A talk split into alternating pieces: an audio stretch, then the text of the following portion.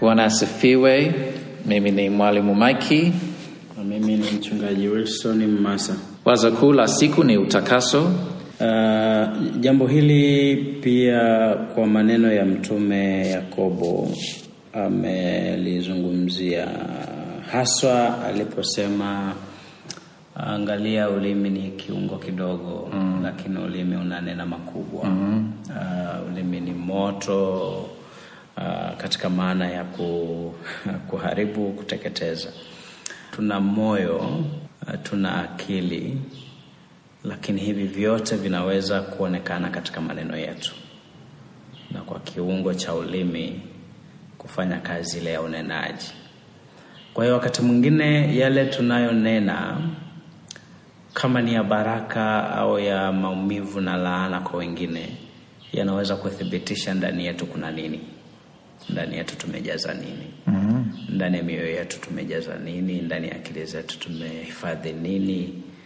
Uh, ikiwa ndani yetu tumejaza neno la Mungu uh, na kwenye ufahamu wetu inaonekana dhahiri, na pia kwa maneno yetu inaweza kuonekana mm. kwamba hii inatokana na neno la Mungu mm. ah, hii ni baraka ya neno la Mungu mm.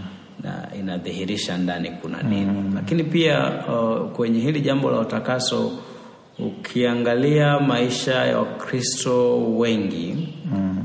Uh, wengine zaidi ya kuwa Wakristo lakini ni viongozi mm. ni wahubiri, ni watu wa ibada, ni watu ambao wanatarajiwa kuwaongoza wengine kwa Mungu kupitia ibada na maisha ya Kikristo. Kwa mfano, uh, wana maneno magumu, wana maneno yasiyo ya baraka.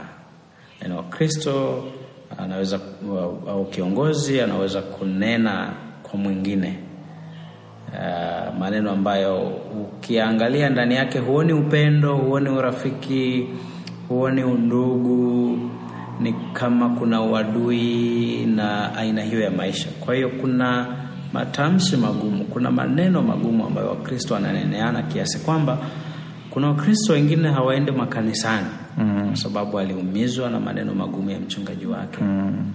hakutiwa moyo, hakujengwa kwa sababu tukumbuke viongozi wa kanisa Wakristo wanakuja makanisani kwa hiari kwa sababu ya uhusiano wao na Mungu mm.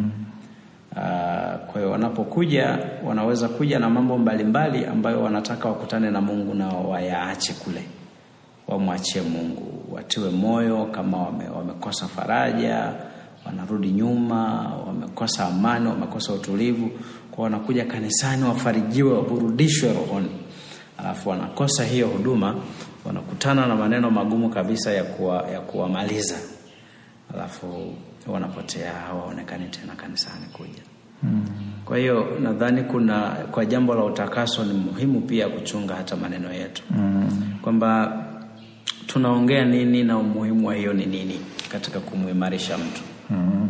kwa ni muhimu sana, lakini pia tukumbuke hiyo kama inaharibu maisha ya wengine inamaanisha inatoka mioyoni mwetu. Kwa hiyo mioyoni mwetu tumejaza nini, na kwa nini tumejaza hiyo badala ya neno la Mungu? Na hiyo muhimu kufikiria, kwa sababu siku hizi tunaweza uh, kusoma Biblia sawa, lakini watu wanaweza kutumia muda mrefu zaidi uh, katika mtandao mm. kuangalia Facebook mm. kuangalia labda Twitter au TikTok au kitu kingine, na mambo mengi ambayo tunaangalia pale si safi, si jambo la utakatifu, ni maneno ya kuchochea dhambi mm. na tamaa. Kwa ikiwa tunajaza macho na kichwa na moyo kwa maneno hayo, itatokea itatokea katika um, matendo yetu, itatokea katika maamuzi yetu. Kwa hiyo hekima, mwenye hekima anaweza kuhakikisha kwamba kile ambacho ana, analisha kichwa chake, analisha mawazo yake ni jam, mambo ya usafi, mambo ya Bwana, mambo ya utakatifu, na sio mambo ya dunia hii, mambo ya, ya, ya, ya ibilisi na mambo ambayo ni ya unajasi. Na karibu tusome katika neno la Mungu somo la waraka waraka wa kwanza wa Paulo kwa Wakorintho sura ya sita mstari wa kwanza hadi kumi na moja. Je, mtu wa kwenu akiwa anadaawa juu ya mwenzake athubutu kushitaki mbele ya wasio haki, wala si mbele ya watakatifu? Au hamjui ya kwamba watakatifu watauhukumu ulimwengu? Na ikiwa ulimwengu utahukumiwa na ninyi, je, hamstahili kukata hukumu zilizo ndogo? Hamjui ya kuwa mtawahukumu malaika? Basi si zaidi sana mambo ya maisha haya? Basi mkiwa na mahali panapohukumiwa mambo ya maisha haya, mwaweka kuwa waamuzi hao waliohesabiwa kuwa si kitu katika kanisa. Nasema hayo nipate kuwatahayarisha. Je, ndivyo kwamba kwenu hakuna hata mtu mmoja mwenye hekima awezaye kukata maneno ya ndugu zake? Bali mwashitakiana ndugu kwa ndugu, tena mbele yao wasioamini. Basi imekuwa upungufu kwenu kabisa kwamba mnashitakiana ninyi kwa ninyi. Maana si afadhali kudhulumiwa? Maana si afadhali kunyang'anywa mali zenu? Bali kinyume cha hayo, ninyi wenyewe mwadhulumu watu na kunyang'anya mali zao, na hata za ndugu zenu. Au hamjui ya kuwa wadhalimu hawata urithi ufalme wa Mungu? Msidanganyike, waasharati hawata urithi ufalme wa Mungu, wala waabudu sanamu, wala wazinzi, wala wafiraji, wala walawiti, wala wevi, wala watamanio, wala walevi, wala watukanaji, wala wanyang'anyi. Na baadhi yenu mlikuwa watu wa namna hii lakini mlioshwa, lakini mlitakaswa, lakini mlihesabiwa haki katika jina la Bwana Yesu Kristo na katika Roho wa Mungu wetu. Na katika jambo hili la utakaso na kifungu hiki ambacho tumesoma, nadhani mstari wa tisa unatukumbusha kama kutuuliza kwa sababu ndio mtu ana, ana, anaokolewa anatakaswa anakuwa kiumbe kipya kilichotakaswa, lakini kuna kuna orodha ya mambo au dhambi ambayo uh, ni, ni tatizo na, na anasema kwa ninyi mlikuwa hivyo awali, yaani wale waliotakaswa uh, anasema mlikuwa watenda dhambi hizi ambazo zimetajwa katika mstari wa tisa, lakini anaanza kwa kusema au hamjui ya kuwa wadhalimu hawataurithi ufalme wa Mungu?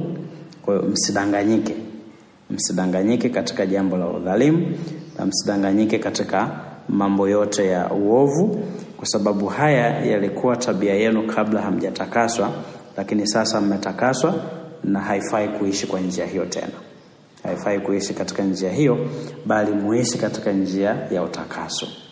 Mdumishe utakaso, mdumishe utakatifu, kwa sababu haya ni mambo ambayo yamewaletea baraka ya kuhesabiwa haki.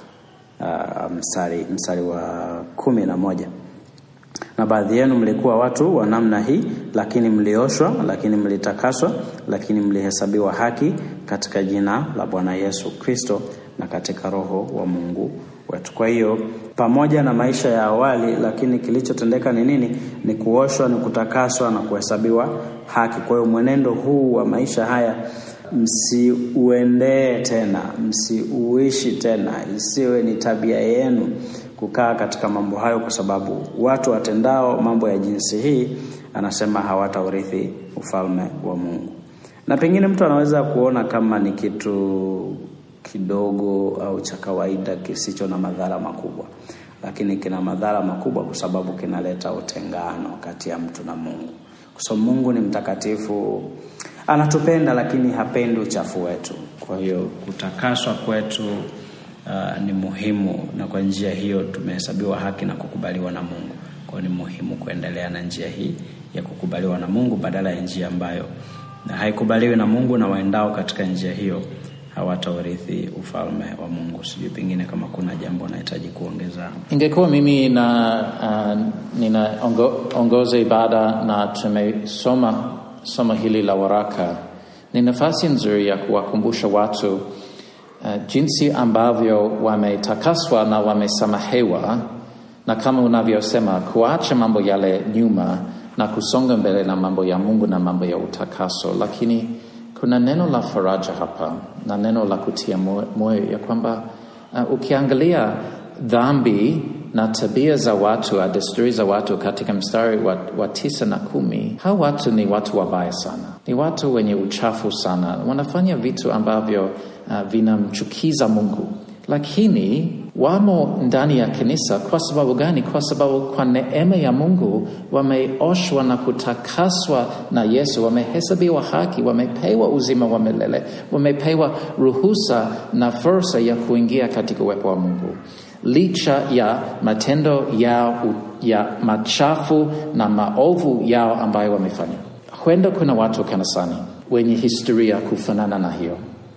Nafasi nzuri kuwakumbusha neno la Mungu, jambo hili ambalo walifanya, licha ya kama imekuwa kidogo au kubwa, jambo hili Yesu amelifia pia. Yesu amelipa hatia, amehukumiwa adhabu kwa ajili ya jambo hili, na huyu mtu ikiwa yuko ndani ya Yesu kwa imani, amesamehewa, ameoshwa, ametakaswa, amehesabiwa haki, na jambo hili si juu yake tena, ni kama Mungu amesahau kwa sababu ametakaswa. Kwa hiyo anaweza sasa kwa upya wa maisha, kiumbe kipya kama ulivyosema, kuishi sasa katika mambo ya Bwana na si katika ile, bila hatia, bila uh, kulemewa na, na hofu ya hukumu, kwa sababu Warumi nane mstari wa kwanza, hakuna hukumu ya adhabu inayobaki juu ya wale walio katika Yesu Kristo. Amesafishwa, ametakaswa, asiogope kushiriki uh, na kanisa, asiogope kuja na, na kufanya huduma, asiogope kwa sababu ya historia hayo ambayo Mungu amefuta kabisa. Kwa ni neno ambalo tunaweza kusema uh, dakika moja kuwafariji watu, kuwatia moyo, uh, kuwakumbusha kuhusu Injili. Labda ni tu, ninapenda ni niweke jambo hili sawa, kwa sababu kwenye mstari wa kumi na moja uh, tunapata picha kwamba Paulo anaongea na Wakristo, anaongea na watu waliookolewa, watu waliosamehewa dhambi zao, watu ambao wanaitwa watakatifu, watu ambao ni kanisa la Mungu. Kwa hiyo ni watu wa Mungu lakini anasema uh, mambo haya ya dhambi yaliyoorodheshwa haya, baadhi yao waliishi katika tabia hiyo kabla mm. kabla mm. hawajaokolewa mm. Lakini wakati wanaokolewa, nini kilitendeka kwao hadi waokolewe? Anasema uh, walioshwa, walioshwa, walitakaswa, walihesabiwa haki katika jina la Bwana Yesu Kristo. Kwa wakati mtu anaokolewa, haya ni mambo yanayotendeka, kwamba mtu huyo anaoshwa, anatakaswa, alafu anahesabiwa haki katika jina la Yesu. Tunao watu leo, na ukiongea nao unaweza kusikia mara nyingi maneno haya. Inawezekana uh, kwa orodha hii iliyotajwa hapa ya matendo ya dhambi, mtu anasema mimi si dhalimu, mimi uh, si mdanganyifu, si mwasherati, si mlawiti si mzinzi, si mwabudu sanamu, uh, si mfiraji, si mlevi uh, na mambo kama hayo. Kwa picha ya nje anaweza kuonyesha sijafanya mambo hayo.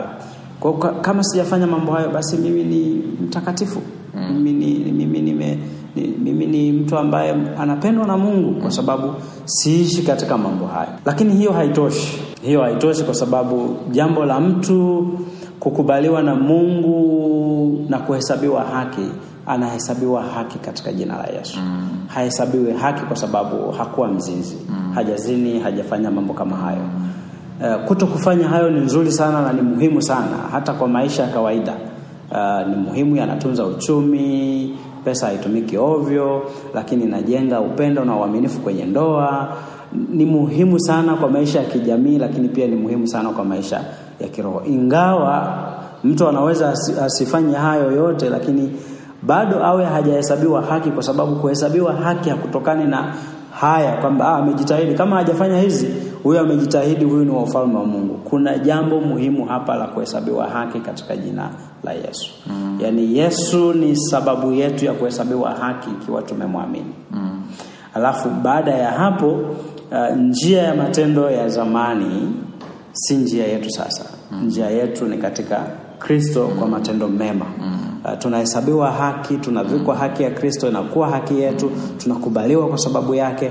Lakini pia tunapaswa kutenda matendo mema tukiepukana na orodha ya matendo haya ya dhambi ambayo tume, tume, tu, um, ime, imetaja kwao ni muhimu kukumbuka kuhesabiwa haki kunatokana na yesu na kuoshwa na kutakaswa. Hii ni kwa njia ya yesu mwenyewe na lakini ikiwa mtu anarudia si neno la mwisho si kama anafukuzwa kwa sababu paulo hapa katika sura hii anazungumzia na watu ambayo walikuwa wanarudia mm. na anasema hiyo ili wasiendelee na hali hiyo anasema hii ni ya zamani sasa usirudie na anaendelea kusema kuhusu uh, watu wa kanisani ambayo walikuwa wanaenda kwa makahaba. Mm. na anawakemea. Anasema mstari wa kumi na nane uh, kukimbia mambo hayo kwa sababu ni ya uchafu. Na ninyi sasa ni hekalo la mungu. Hekalo la roho mtakatifu unapaswa kuishi kwa utakatifu na japo uh, katika uh, labda walimu wengi wamesema hii ina maana ya kwamba usivute sigara usi, usitumie pombe na nyingine. Mambo haya ni ya nje hasa palo anazungumzia mambo ya ndani na anasema uh, kimbia zinaa. Uh, ndiyo maana yake. Kwa hiyo ikiwa mtu alikuwa na historia hiyo. Labda ni mwashirati anaokoka ana, kwa kwa bidii anajitahidi ana kuishi katika usafi lakini anarudia si mwisho. Bado anatakaswa bado anaoshwa katika damu ya yesu kwa jina la yesu. Na kwa sababu hiyo aache mambo ya uasharati, asirudie tena. Zaburi ya siku ni zaburi mia na kumi na tisa mstari wa thelathini na tatu hadi arobaini. Nitaomba mchungaji atusomee. Tena ni nzuri kama watumishi na viongozi wa ibada wapate nafasi ya kusoma zaburi zimepangiwa ili tuweze kutia moyo na kuimarisha wakristo kwa tusome na kama kuna neno la kusema sema. Kama hamna neno la kusema zaidi soma tu kwa sababu ni neno la mungu. Uh, zaburi mia na kumi na tisa mstari wa thelathini tatu hadi arobaini. Bibilia inasema e bwana unifundishe njia ya amri zako nami nitaishika hata mwisho unifahamishe nami nitaishika sheria yako naam nitaitii kwa moyo wangu wote. Uniendeshe katika mapito ya maagizo yako kwa maana nimependezwa nayo. Unielekeze moyo wangu na shuhuda zako wala usielekee tamaa. Usigeuze macho yangu nisitazame visivyofaa unihuishe katika njia yako. Umthibitishie mtumishi wako ahadi yako inayohusu kicho chako. Uniondolee laumu niogopayo maana hukumu zako ni njema. Tazama nimeyatamani mausia yako. Unihuishe kwa haki yako tena kama tulivyowahi kusema zaburi mia na kumi na tisa ni kusherehekea neno la mungu katika maisha yetu uh, uzuri wake nguvu zake ya kutubadilisha na kutuongoza. Na, na kifungu ambacho tulisoma sasa ni kama ombi mungu atusaidie kuenenda sawa sawa na neno lake. Na inahusika na matayo 17 somo la njili kwa sababu mkazo ule ilikuwa, ulikuwa kusikia yesu na tulikuwa tuna swali tunawezaje kusikia yesu na, na kusikiliza uh, sauti yake katika maisha yetu? Na tunapaswa kusoma na kusikia neno lakini kwa njia ya maombi mengi kwa sababu ni mungu anayetuwezesha kufanya hivyo. Ni mungu anayetuwezesha kuelewa neno lake uh, na kuenda kadiri yake. Kwa hiyo tunaposoma neno ni muhimu kwamba tunasoma kwa kutufuta mapenzi ya mungu kutafuta maana yake na kusikia sauti yake. Na tunafanya hivyo kwa maombi na kwa unyenyekevu na kwa imani. Na baadaye katika yohana 17 yesu anasema ya kwamba ni neno lake ambalo linaweza kututakasa ili tuwe watu wa mungu ambaye tunaenda kwa usafi wote. Yani, ni muhimu sana uh, maneno haya kwa sababu yanaonyesha shauku ya watu wa mungu na hapa ana, ana, nini anatamani kwa mungu katika maombi hayo? Anasema unifundishe njia ya amri yako. Mm. unifahamishe uh, sheria yako. Uniongoze katika mapito na, ya maagizo yako. Unielekeze moyo wangu. Unigeuze macho yangu. Nitazame uh, nisitaza, nisitazame visivyofaa umthibitishe mtumishi wako kwa hiyo yani mambo haya ni mambo yanayotuburudisha rohoni mm. ikiwa mtu uh, huu ndio upendo wake kwa mungu mambo anayotamani mungu amtendee um, amfanyie amfanikishe ni mambo yanayomwezesha kudumu katika mungu kudumu katika uhusiano na mungu na huu ni moyo wa utakaso mm. moyo wa utakaso unatamani mambo haya kwa sababu yatadumisha utakaso ndani. Kwa hiyo hii, hii ni muhimu na mimi ninasihi kwamba uh, yawe ni maombi yetu. Mm. tutamani kwamba mungu atutendee namna hii atufahamishe uh, neno lake atufahamishe uh, utakatifu wake atuongoze. Hii ni nzuri hii ni muhimu sana inatusaidia kutujenga sana na kutudumisha kuwa karibu na mungu katika mahusiano yetu naye. Eh, kabisa na ni njia nzuri kanisani kwenye ibada ku, kuanza sehemu ya hudumia neno na kusikia masomo na mahubiri kwa maombi hayo. Mm. kwa ni nzuri sana. Na lakini ni, ni sala ambalo tunaweza kuomba nyumbani kila siku. Asante sana. Mwanzo sura ya saba ni uh, somo la gano la kale mwanzo sura ya saba na mstari wa kumi na saba hadi ishirini na nne. Na ni sehemu ya uh, habari ya Nuhu na hukumu ambaye Mungu analeta juu ya ulimwengu wote kwa sababu ya dhambi, na sura ya sita mstari wa tano inaonyesha hali ya watu. Sura ya sita mstari wa tano inasema bwana akaona ya kuwa maovu ya wanadamu ni makubwa duniani na kwamba kila kusudi analowaza moyoni mwake ni baya tu siku zote. Na mstari huu ni kali sana, inasema ya kwamba kila kusudi Mm, ni, ni, baya. ni baya tu mm, na siku ni zote. siku zote. Inaonyesha hali mbaya na kwa nini mungu analeta hukumu. Na hukumu ilikuwa kwa njia ya maji na ni kama kuondoa um, uhai wote ulimwenguni. Kwa hiyo sura ya saba na mstari wa kumi na saba hadi ishirini na nne. Uh, ile gharika ilikuwako juu ya nchi siku arobaini, nayo maji yakazidi yakaieleza yakaieleza safina ikaelea juu ya nchi. Maji yakapata nguvu yakazidi sana juu ya nchi, na ile safina ikaelea juu ya uso wa maji. Maji yakapata nguvu sana uh, sana juu ya nchi na milima mirefu yote iliyokuwako chini ya mbingu ikafunikizwa. Maji yakapata nguvu hata ikafunikwa milima kiasi cha mikono kumi na mitano. Wakafa wote wenye mwili waendao juu ya nchi, na ndege na wanyama wa kufugwa, na kila mnyama wa mwitu, na kila kitambaacho chenye kutambaa juu ya nchi, na kila mwanadamu, kila kitu chenye pumzi ya roho ya uhai puani mwake kikafa. Kila kilichokuwako katika nchi kavu, kila kilicho hai juu ya uso wa nchi kikafutiliwa mbali, tangu mwanadamu hata mnyama wa kufugwa na kitambaacho na ndege wa angani vilifutiliwa mbali katika nchi. Akabaki Nuhu tu na hao walio pamoja naye katika safina.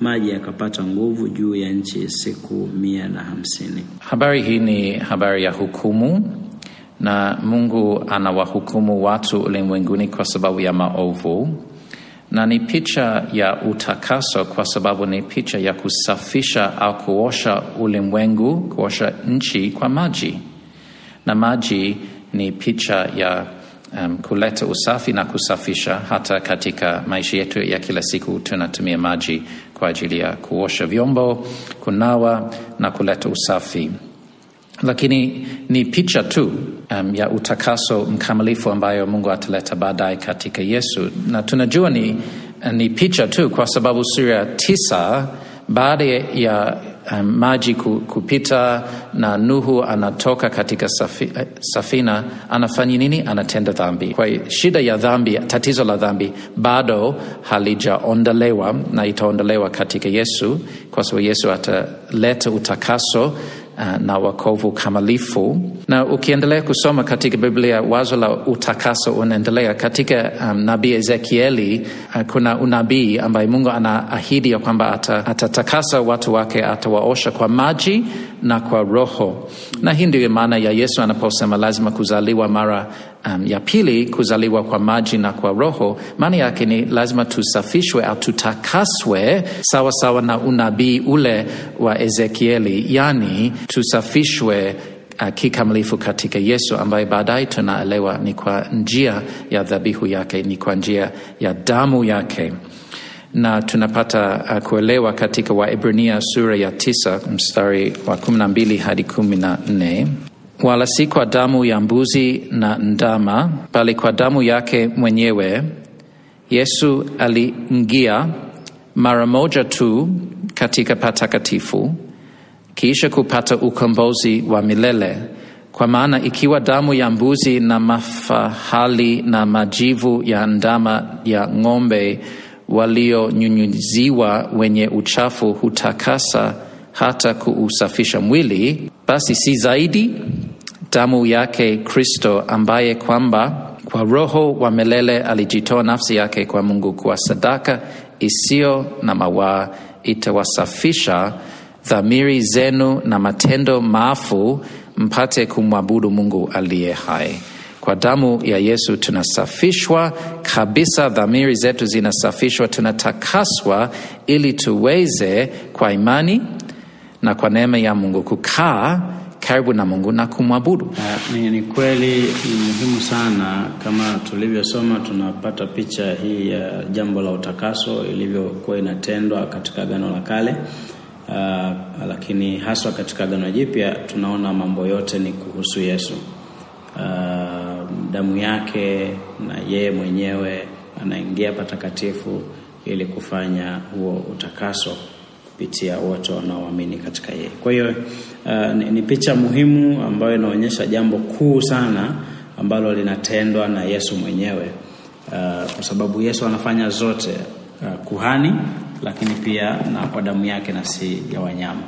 Kwa hiyo uh, si katika damu ya wanyama uh, tunatakaswa, lakini ni katika damu ya Yesu ambaye aliingia patakatifu pa patakatifu kwa damu yake mwenyewe akiwa kuhani mwenyewe ili kuleta utakaso. Kwa tunatakaswa kwa damu ya Yesu Kristo kama tulivyosema hapo awali, na kifungu hiki ni muhimu kwamba hii ni huduma ambayo Yesu mwenyewe anafanya. Asante sana, asante kwa kusikiliza. Tena tunawakaribisha kushirikisha na marafiki na ndugu na wengine, tunakaribisha kutuandikia komenti au maswali na tutajitahidi kujibu na tutaendelea kufanya wiki ijayo kwa neema ya Mungu, kwa mapenzi yake, ili tuweze kuendelea kuleta mafundisho. Asante sana kwa kusikiliza, na nitapenda kumaliza uh, kwa kutoa baraka kwa neno la Mungu katika Warumi kumi na sita kuanzia mstari wa ishirini na tano hadi ishirini na saba. Sasa na atukuzwe yeye awezaye kuwafanya imara sawa sawa na Injili yangu na kwa kuhubiriwa kwake Yesu Kristo, sawa sawa na ufunuo wa ile siri iliyositirika tangu zamani za milele, ikadhihirishwa wakati huu kwa maandiko ya manabii, ikajulikana na mataifa yote, kama alivyoamuru Mungu wa milele, ili waitii imani. Ndiye Mungu mwenye hekima peke yake, utukufu una yeye kwa Yesu Kristo milele na milele. Amina. Amen.